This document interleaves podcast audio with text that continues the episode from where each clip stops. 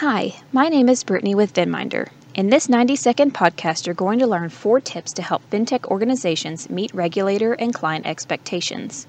At Venminder, we have a qualified team of experts who consult daily on third-party risk management programs to help a wide range of organization types and sizes improve their processes.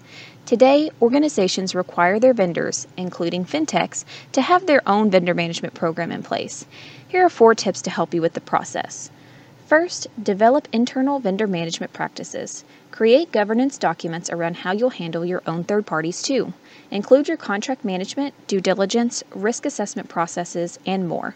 Make certain your practices align closely with any organizations for whom you are a third party. Second, get educated on third-party risk language.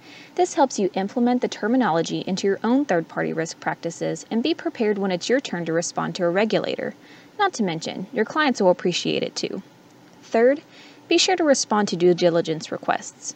When you're asked to provide something and can't, still respond.